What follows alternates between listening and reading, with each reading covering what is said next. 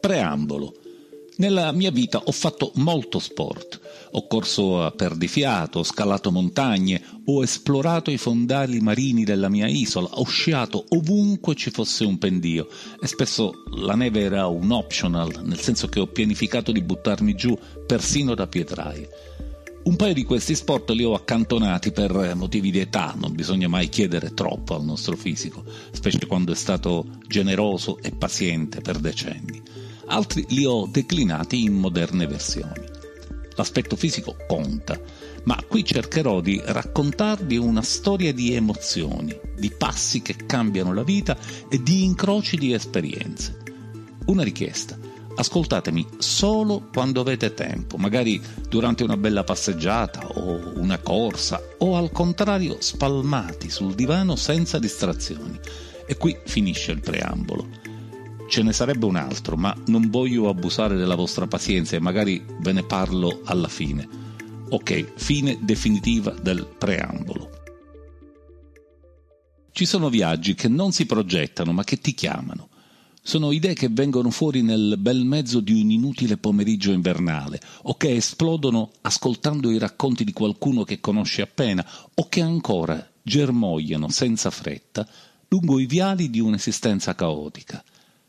A un viaggio chiediamo sempre qualcosa, uno schiaffo, una coccola, un sussurro, un lieto fine, una sorpresa. Chiediamo di farci spegnere il cervello o di accendere i sensi. Ci sono molti modi di ritrovarsi senza essersi mai persi. Viaggiare è quello più entusiasmante e per certi versi anche il più pericoloso, come pericolosa può essere la libertà di essere d'improvviso noi stessi e mai più nessun altro. Nell'estate del 2019 ho deciso di affrontare il cammino del nord, 830 km a piedi con lo zaino in spalla, da Irun, nei Paesi Baschi, a Santiago, in Galizia.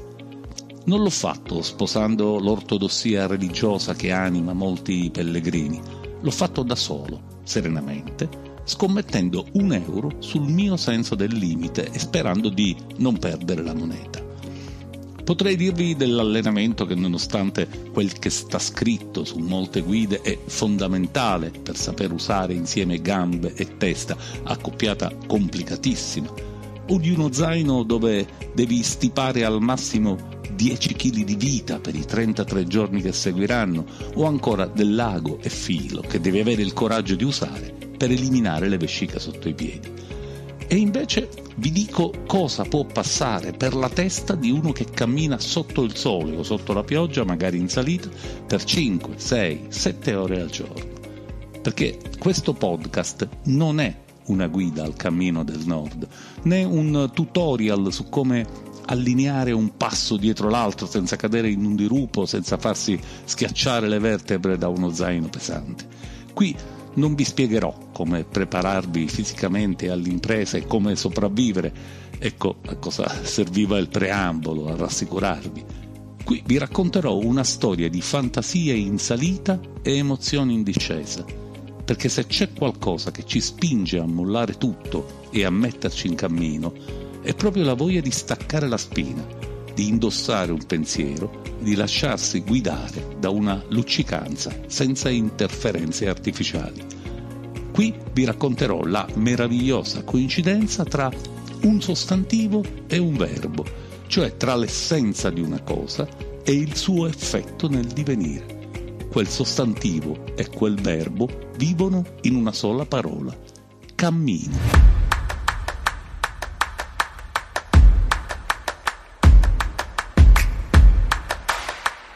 Cammino, un podcast di Jerry Palazzotto. Prima puntata.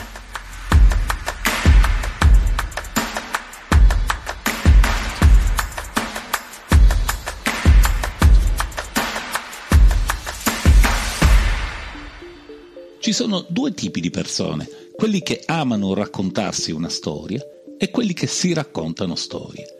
I primi, quelli che amano raccontarsi una storia, differiscono dagli altri per un dettaglio che riguarda l'autostima. Godono di quello che fanno anche quando nuotano controcorrente o quando non hanno il minimo consenso garantito. Viaggiano liberi. I secondi, quelli che si raccontano storie non sono liberi neanche quando vanno al cesso. Se vi è mai capitato di ribellarvi a voi stessi, sapete bene di cosa sto parlando.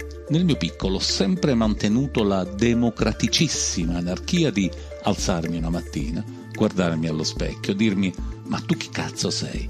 e agire di conseguenza, senza bizantinismi, con il buon senso dello scriteriato consapevole. Risultati non garantiti, naturalmente. Un viaggio più o meno scomodo è un modo delicato di afferrare la nostra narrazione per i capelli e dirle in un orecchio fottitene del mondo, adesso guido io, per poi buttarsi a capofitto nella prima trazzera che ti porti lontana dal ruolo che ti sei costruito, dall'immagine che hai difeso, dalle belve del circo di cui tu dovresti essere domatore. Una scommessa. Se l'accetti, corri il rischio di valorizzare la differenza tra chi si professa e chi è, tra chi vive e chi vivacchia, tra chi ammira la luna e chi si ferma al dito. Il mondo è pieno di pigri che, credendosi potenti o furbi, accettano di farsi scrivere la storia da altri, che a loro volta si sentono potenti o furbi. La storia scritta per procura, insomma. Mettiamola così. Il viaggio che ti chiama è un buon modo per allontanarti dai ghostwriter delle emozioni e un pessimo modo di seminare consensi alla moda uscirne sani e salvi è solo un dettaglio. Quando ho deciso che avrei fatto il cammino del nord, mi sono imbattuto in un errore di valutazione. Pensavo ai chilometri, a come sarei riuscito a mettere un passo dopo l'altro per 830 chilometri, 836 per la precisione, in quei benedetti 33 giorni senza mai una sosta più lunga di una notte. Pensavo ai pensieri che avrei dovuto scegliere, i più fecondi in prima fila, tutti gli altri dietro. Pensavo alla musica che avrei selezionato, alle playlist imbastite con pazienza, in cui ritmo e supporto di meditazione stringono un patto di non belligeranza. Pensavo al quando, al dove, forse non confessandomelo apertamente anche al perché. Pensavo cioè a ciò che avrei avuto davanti, non a quello che avrei avuto dietro, anzi sulle spalle. Ho coltivato quindi l'illusione che il bagaglio, più precisamente lo zaino da 50 litri, sarebbe stato facile da riempire. Quel che c'entra c'entra, il resto vaffanculo. Erroraccio di valutazione. Solo alle 5 di mattina di un mercoledì di luglio, quando pronto per la partenza, caccio dentro lo zaino lo spazzolino da denti a fatica, come se fosse un ferro da stiro, pago lo scotto di una inusitata filosofia della sottrazione applicata alla compressione fisica. Scandisco il concetto, anzi lo riformulo per i posteri. Fare un bagaglio di 10 kg per un mese di sopravvivenza è la vera impresa, altro che 800 e passa chilometri a piedi, perché la scala delle priorità si allunga proporzionalmente alla voglia di libertà. Più cerchiamo la leggerezza, più ci inventiamo un accessorio fondamentale per conseguirla.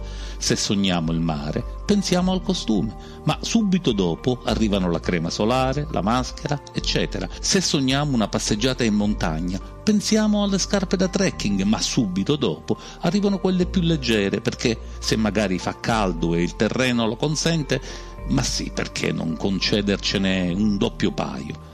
Insomma, la leggerezza cozza con la reale pesantezza dell'apparato che abbiamo messo su per raggiungerla. Il cammino segna la svolta, un cambio radicale. 10 kg e non rompere le scatole, ti dicono le tue spalle, che poi sono loro quelle che dovranno sbrigarsela. I sogni pesano, e come se pesano.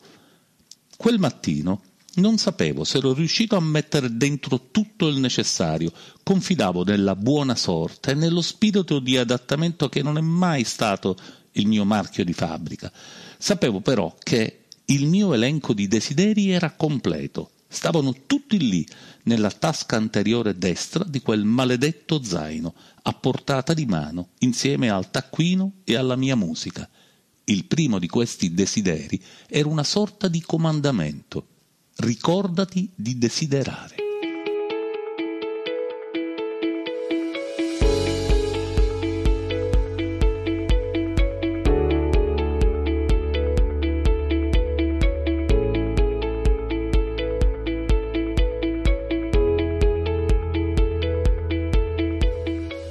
La prima tappa da Irun a San Sebastian è stata durissima Salite estenuanti in perfetta solitudine, nebbia sul monte Aishibel, borraccia a secco troppo presto. Comunque me lo aspettavo, la mia guida mi aveva avvertito per tempo, soprattutto sull'unica scelta che l'itinerario mi avrebbe proposto. Strada A, più corta ma spaccagambe, con 300 metri di pendio al limite del ribaltamento, pensate con lo zaino. Strada B, più lunga ma senza il picco di fatica. Ovviamente ho fatto la scelta più scriteriata, strada al limite del ribaltamento Transeat. Verso il decimo chilometro ho incontrato una ragazza di Strasburgo che aveva qualche dubbio sull'itinerario. Abbiamo fatto strada insieme silenziosamente. Poi, scesi a valle prima di affrontare un'altra montagna, abbiamo fatto tappa in un bar per riposare e rifocillarci. È lì che abbiamo iniziato a parlare. E lei mi ha spiegato che è in cammino non per raggiungere, ma per sfuggire è questo un senso comune a molte persone che intraprendono questa esperienza. Io l'ho ascoltata per il resto dell'itinerario perché, uscita dalla sua solitudine forzata, voleva espellere dei pensieri come tossine, come, come cibo mal digerito.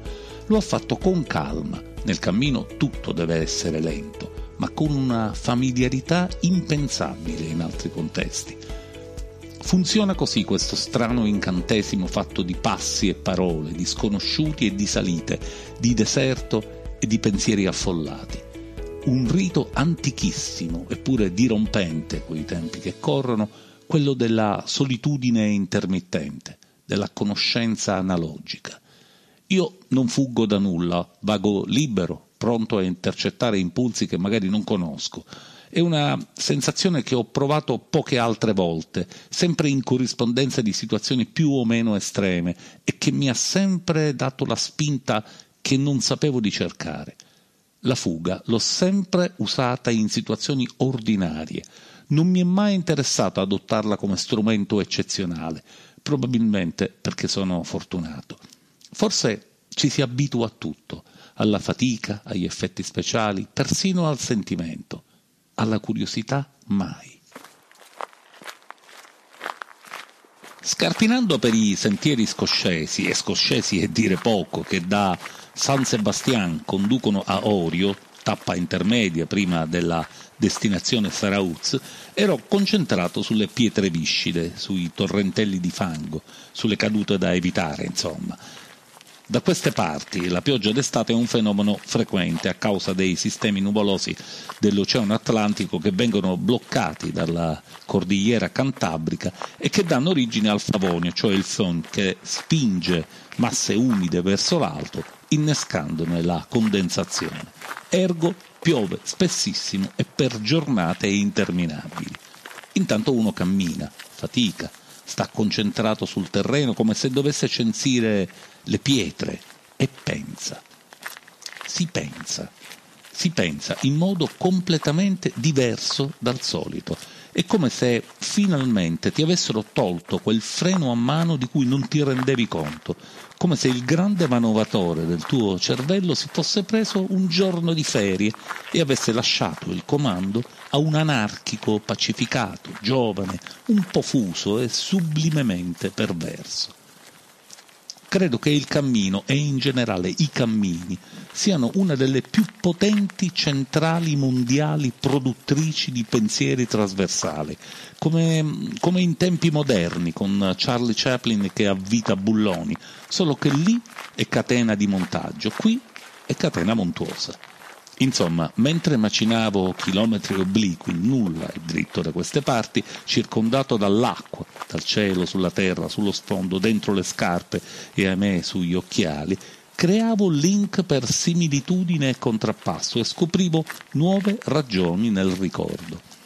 Così, per la rapidità nel saper saltare in discesa da una pietra all'altra, ringraziavo le stagioni di presciistica vissute da ragazzino Così, per superare le chiazze di fango, recuperavo l'illusione del passo leggero di quando eravamo piccoli e pensavamo che il peso corporeo fosse un dato relativo, a seconda dell'indole.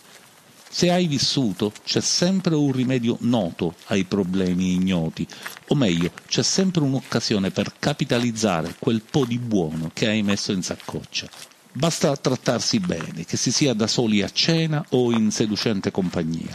Un esempio di buona cura di sé e del prossimo lo danno molti spagnoli che disseminano il cammino di piccoli aiuti per i viandanti, pellegrini o semplici camminatori che siano. Dal nulla, magari nel cuore di una strada di campagna, spuntano banchetti con acqua, frutta e qualche genere di conforto a disposizione di chiunque, perché esiste un senso di comunità che non ha a che fare con i confini geografici o con le campagne elettorali.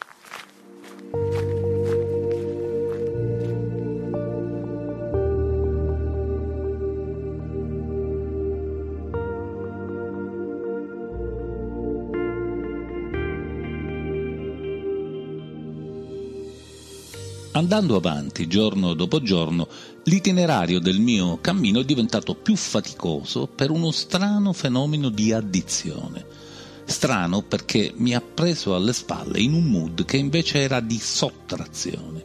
Si sono sommate due forze diverse. Da un lato la fatica accumulata ed esasperata dalla mancanza di recupero, come vi ho detto non ci si ferma mai dall'altra una soave forma di assuefazione alle cose che normalmente ti disturbano, tipo la pioggia, il fango, un muscolo che duole.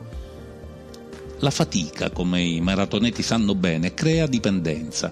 Le endorfine liberate durante uno sforzo prolungato sono una cocaina naturale che snebbia le idee, fertilizza la creatività, pompa autostima. E a proposito di autostima, c'era un divertente siparietto che facevamo con alcuni amici improvvisati durante il cammino. Ci guardavamo la mattina infagottati nei nostri mantelli impermeabili con occhi gonfi e rughe che sembravano canyon, oppure la sera con i nostri orribili sandali e la nostra maglietta da tempo libero, sempre la stessa, e ci davamo voti che convergevano in un unico risultato, appeal zero. Insomma, maschi e femmine eravamo il migliore preservativo di noi stessi. Infatti, generalmente ce ne stavamo ognuno per i cazzi nostri, per amor proprio. In generale, l'immagine più sexy che ci si scambiava via smartphone era quella dei nostri piedi, dopo che ognuno di noi riteneva di aver sperimentato il miglior trattamento segreto. Eh, chi dice vaselina, chi dice burro di karité, chi dice acqua e bicarbonato. Tornando alla fatica, in un cammino non c'è competizione. La fatica è un investimento, non un dazio da pagare. Perché quando uno comincia a camminare non sa se ce la farà a percorrere tutti quei chilometri, nessuno lo sa, però sa che dovrà far fruttare ogni passo con quel maledetto zaino che affatica più le spalle che le gambe. E investire costa, la assuefazione invece ti intorpidisce, ti incanta. Non senti più la pioggia che ti martella le ossa tipo il tizio nerboruto della plasmon e intanto quella lavora sul tuo sistema scheletrico. Non ti curi del fango e intanto quello lavora sul tuo involucro penetrando nelle pieghe più impensabili, non ti curi del doloretto all'adduttore che da maratoneta ti avrebbe fatto suonare una sirena d'allarme che avrebbero sentito da Eirun a Bagheria e intanto quello sta apparecchiando al tuo fisioterapista una stagione autunno-inverno coi fiocchi. Ecco, l'insieme di queste due forze dà la dimensione dell'eccezionalità di una missione così, che forma e, come dicono i camminatori, deforma, gioiosamente. La questione è semplice e spiazzante. Le distanze tra una tappa e l'altra vengono stabilite dalle guide prendendo come punto di riferimento gli alberghi per i pellegrini. Io non sono un pellegrino, almeno nel, nel senso classico. Lo spiego una volta per tutte. Io sono un camminatore laico, uno che sta sperimentando su se stesso un'esperienza speciale.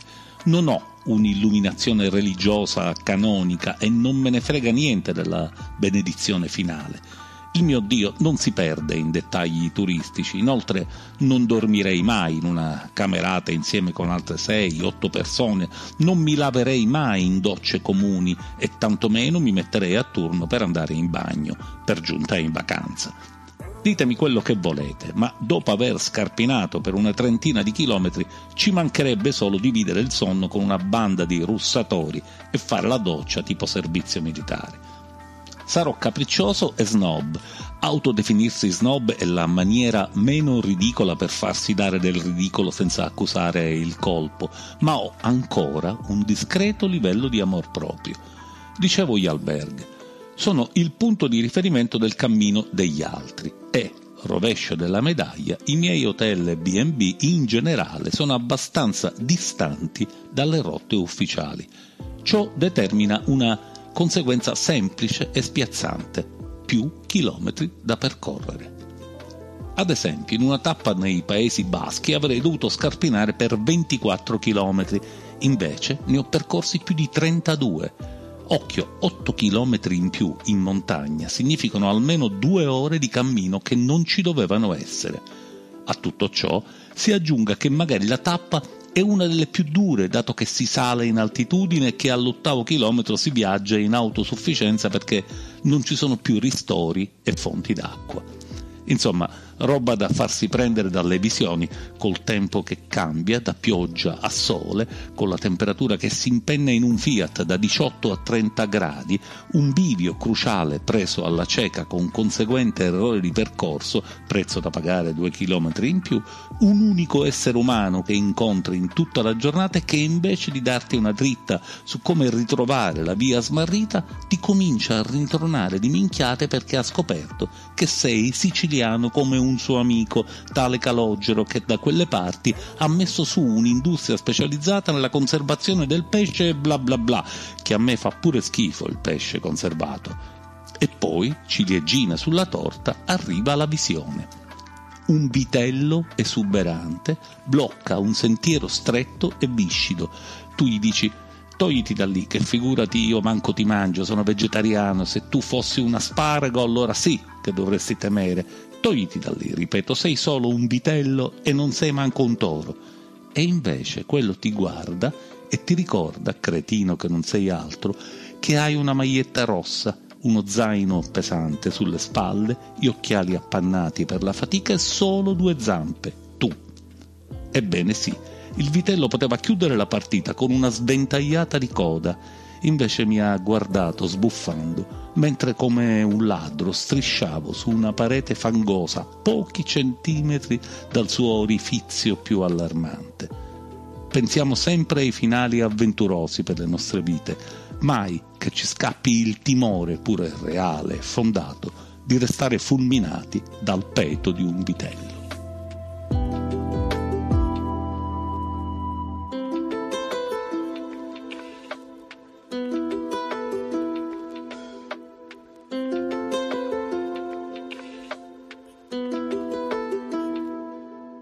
Ho un'idea molto personale.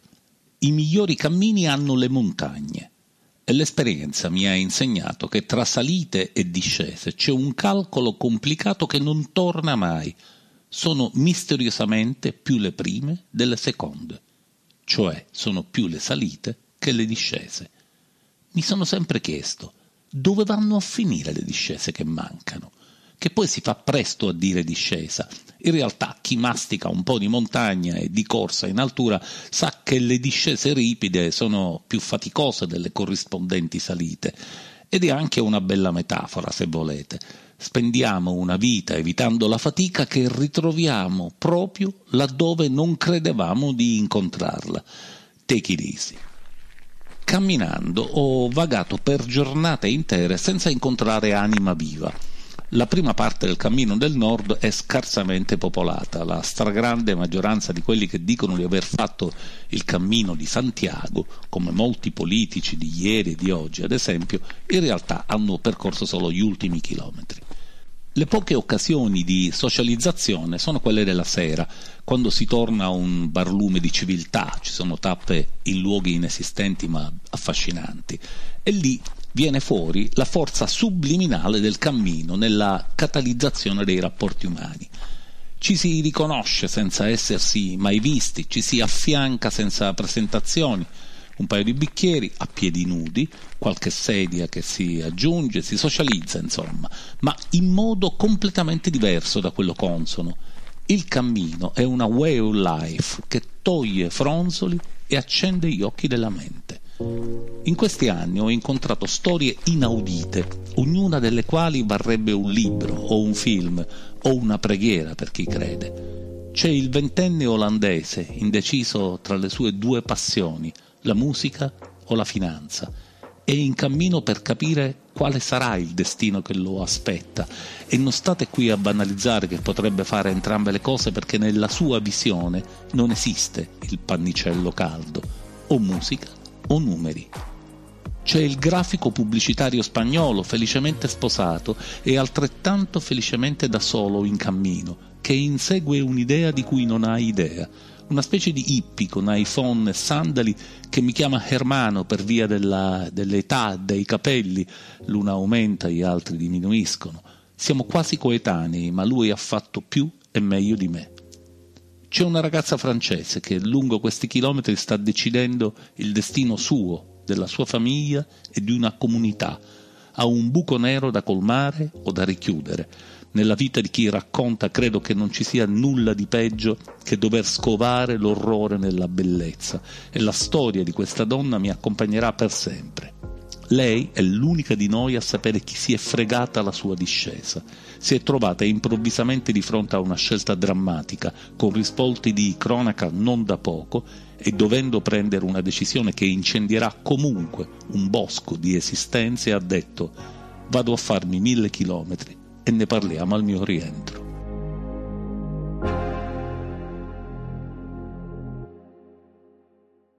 Farò meno riferimenti geografici possibili perché, come vi ho detto all'inizio di questo podcast, la mia non è una guida al cammino del nord, ma è un racconto di ciò che può accadere quando si cammina per centinaia di chilometri, possibilmente da soli finalmente liberi dall'urgenza tecnologica di telefoni, connessioni, socializzazioni che non siano quelle analogiche.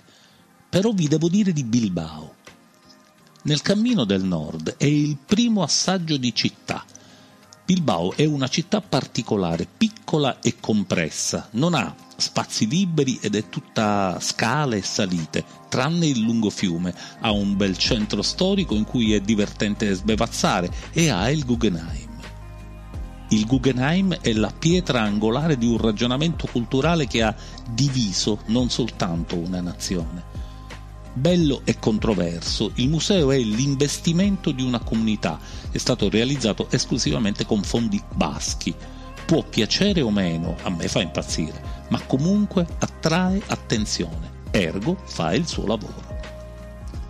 Il Guggenheim è ciò che è moderno e coraggioso, ciò che è stato portato avanti grazie all'innovazione, che è arte più antica e più genuina di quanto si pensi.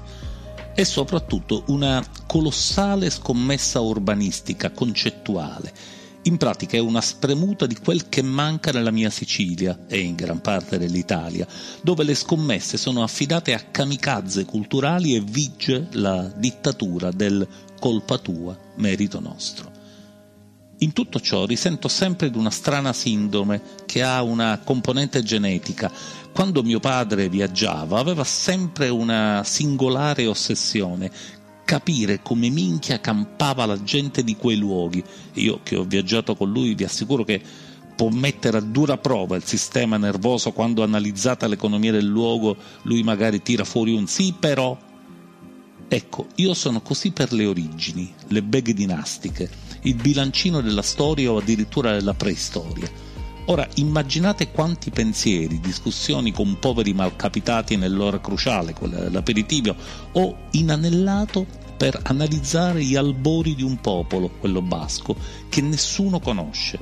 La lingua non ha nulla di europeo, c'è chi dice che discendono dai Sumeri, i più fantasiosi, che vorrei avere a cena almeno una volta alla settimana, fanno un collegamento col mito di Atlantide. Insomma, forse a buon diritto i baschi si sentono e sono altro Li ho frequentati e tastando nella fierezza altera e magari scostante, credo che l'indipendenza alla quale anelano sia una sorta di contentino. Non è solo la Spagna che gli va stretta. Tutto ciò per dire che vi potrà capitare di camminare un tot sulle vostre gambe e molto di più su quelle della coscienza civile. Io ad esempio vorrei che la mia città, Palermo, che è più grande e più cruciale di Bilbao nello scacchiere del mondo attuale, imparasse a essere fiera e coraggiosa. L'innovazione vera non dà mai consensi facili, ma richiede una continua dose, anche omeopatica, di coraggio. Il coraggio non di chi innova, quella al limite sana incoscienza, ma di chi glielo consente. Vi capiterà di finire, vostro malgrado, in postacci. Tra i vari luoghi orribili in cui sono capitato, ne ricordo uno alla periferia di Muschitz, che già Muschitz di suo è un paese arroccato tra raffinerie e asfalto, figuratevi un luogo alla sua periferia. Bevevo Estrella Galizia e in un sottofondo che tendeva all'invadenza c'era una compilation di neomelodici ispanici. Le due ragazze del bar erano gocce di miele in una tana di orsi, non parlavano altra lingua che non fosse la loro, tipo se dicevi beer oppure table, the beer is on the table, altro che the book, loro ti guardavano e ridevano con una giovinezza alla quale si perdona tutto, pure la presa per il culo stavo celebrando la degna conclusione di una giornata da 30 km di asfalto tra zone industriali e cittadine appena apprezzabili, uno dei tratti, pochissimi a dire il vero, più brutti dell'intero cammino del nord. In un viaggio del genere è possibile perfezionare una tecnica per me molto complessa, sviluppare tolleranza, laddove l'opposto che mi riguarda non è l'intolleranza, parola orribile dalle implicazioni indecenti soprattutto alla luce di questi tempi infami, ma qualcosa che ha a che fare con la diffidenza. Sono sempre stato diffidente nei confronti delle persone, del cibo, della religione, al limite del negazionismo per fondamentali argomenti tipo le acciughe nella pizza o il midollo nel risotto. Quindi il gioco è il seguente. Data una situazione fisicamente complessa, con asperità sociali di vario livello, uno se ne può uscire senza scappare? Oggi la risposta è sì, può fare. Nei postacci in cui sono stato nei miei cammini, un paio rimarranno memorabili, sono riuscito a trovare sempre un elemento d'appeal, secondo una vecchia regola di giornalismo che dice Critica pure in modo atroce il ristorante, ma occhio ai gabinetti. Se sono accettabili, scrivi si mangia di merda, ma si piscia da Dio. In tal modo si evita anche platealmente la trappola del pregiudizio e il pregiudizio te lo metti in saccoccia quando alle 21 hai accanto un giovane che potrebbe essere tuo figlio e fa cena aperitivo con aranciata e patatine fritte aranciata e patatine che dalle mie parti lo tratterebbero con un metadone di nero d'avola e caciocavallo. Per dire, in alcuni di questi piccoli centri spagnoli può capitare di, di mangiare non troppo bene, almeno per, per me la mia dieta vegetariano-schizofrenica, però non sai come. C'è sempre un buon gin da Bombay a salire col quale concludere una cena al limite del commestibile ti danno delle polpette di prosciutto grasse e oleose, ma in compenso ti fanno insalate sublimi, sanno usare molto bene i peperoni e le cipolle, che da sole valgono il conto. Ti nutrono a panini, ma mantengono uno standard ufficiale di qualità che è quasi una bandiera. Hanno cittadine anche mediocri, ma il wifi pubblico funziona. Insomma, sfidano quella che tu chiami tolleranza e che il resto del mondo chiama sottovoce capriccio. Una sera, in una sorta di giro pazzo, ho chiesto una pizza margherita con salame piccante.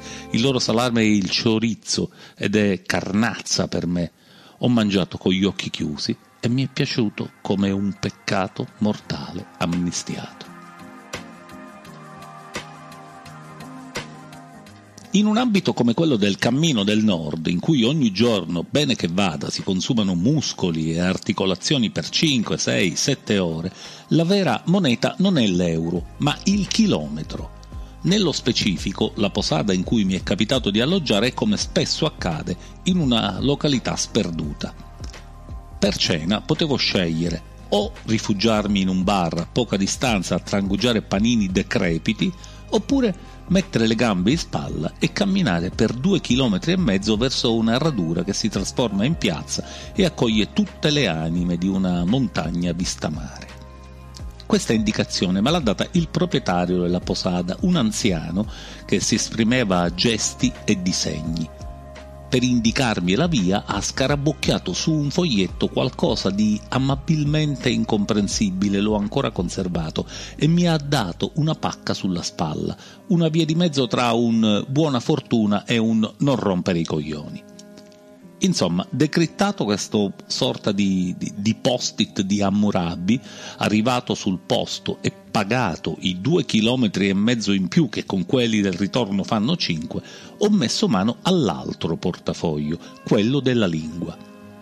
Nel cammino, quelli come me parlano un nuovo esperanto, un tragico incrocio tra inglese, francese, spagnolo e ovviamente italiano è una vera forma di credito di debito, giacché è alla base di ogni scambio sociale, economico, umano.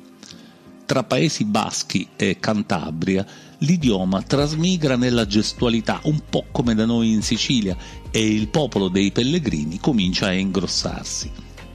C'è il magico incrocio delle lingue, che detto così pare una cosa da film porno, ma che in realtà è qualcosa di molto più complicato e che determina la nascita di una nuova lingua ufficiale, quella della sopravvivenza. Chiedi quanto costa in francese, perché le tue vacanze sulle nevi della Savoia ti hanno abituato a slogare il portafoglio. Spieghi da dove vieni in inglese, perché where you come from era la frase salvezza nelle tue prime vacanze da adolescente, nel buco nero della vita di relazione post-pubertà ordini da mangiare in spagnolo perché jamoni queso è più facile da sillabare di prosciutto e formaggio e dici grazie, fuck you, au revoir, bocadillo, nello stesso discorso, capita, eh? perché le parole hanno un suono e non c'è nazionalità che possa toglierglielo. Musica, null'altro che musica alla fine tu capisci che c'è un mondo anarchico e reale che resiste alle miserie di un mondo in cui il sottosopra è lo scenario più sereno e lineare e lo fa con l'unica arma che Dio o un Dio gli ha dato. Viaggiare, ovvero conoscere gli altri, ovvero imparare dalle diversità, ovvero aprirsi anziché chiudersi. Rideteci pure, ma per sicurezza segnatevelo.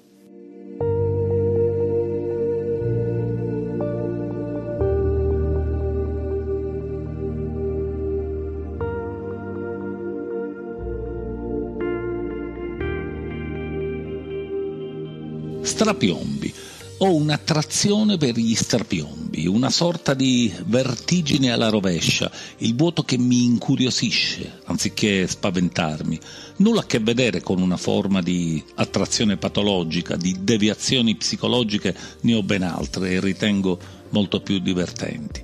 Questa è una passione che origina dall'infanzia, dall'arrampicata sugli alberi di cui vi ho raccontato in un altro podcast, in Butterfly Blues, e che nel cammino del nord ha trovato degno coronamento in un sentiero impervio tra Liendo e Laredo poche centinaia di metri scoperti, cioè senza nessun tipo di protezione, ma con un panorama mozzafiato.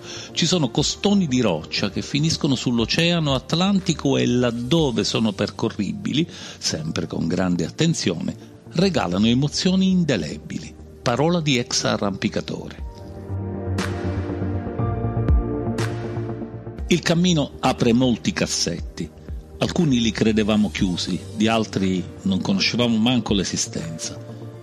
Quando ti ricapita di stare solo con i tuoi pensieri in scenari inauditi sotto effetto di endorfine per gran parte della giornata, e quando ti ricapita di non avere alibi e poter finalmente affrontare senza rotture di scatole le discussioni più complicate, quelle con te stesso, L'effetto straniante di questa esperienza, visto come sconvolgimento della percezione abituale della realtà, è ogni giorno più evidente. E non è una cosa facile da spiegare. Uno pensa alla vacanza, alla distrazione, al chi se ne frega. No, qui la cosa è molto diversa, perché sai che alla fine questo effetto non svanirà col ritorno alle solite cose. Sai che ti darà una tridimensionalità non usuale.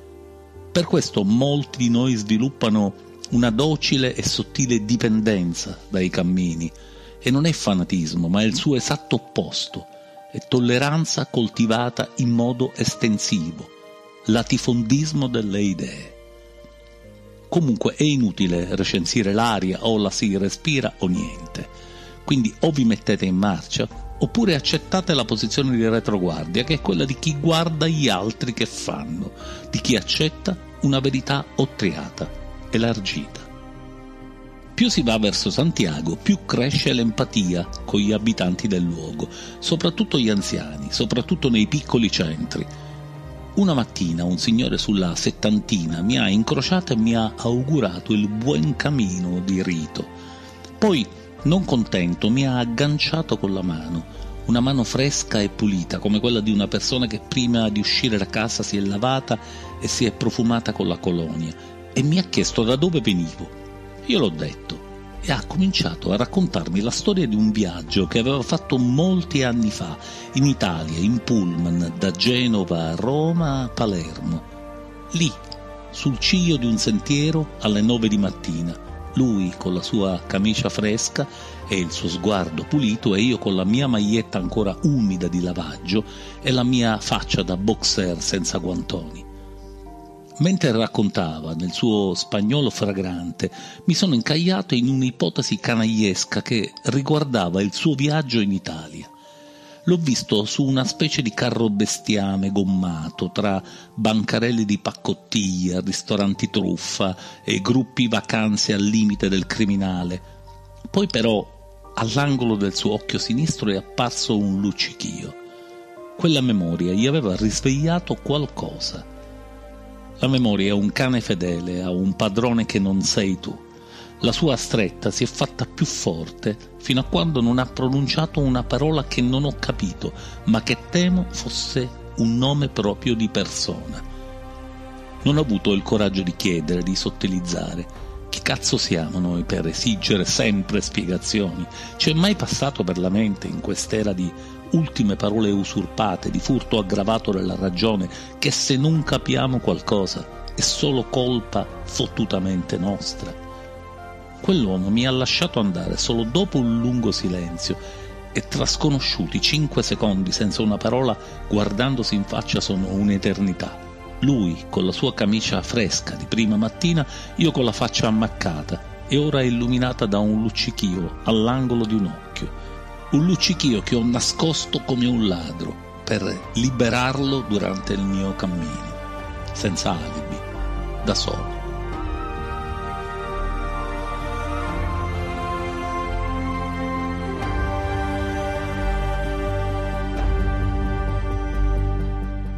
Avete ascoltato la prima puntata di Cammino, un podcast di Jerry Palazzotto.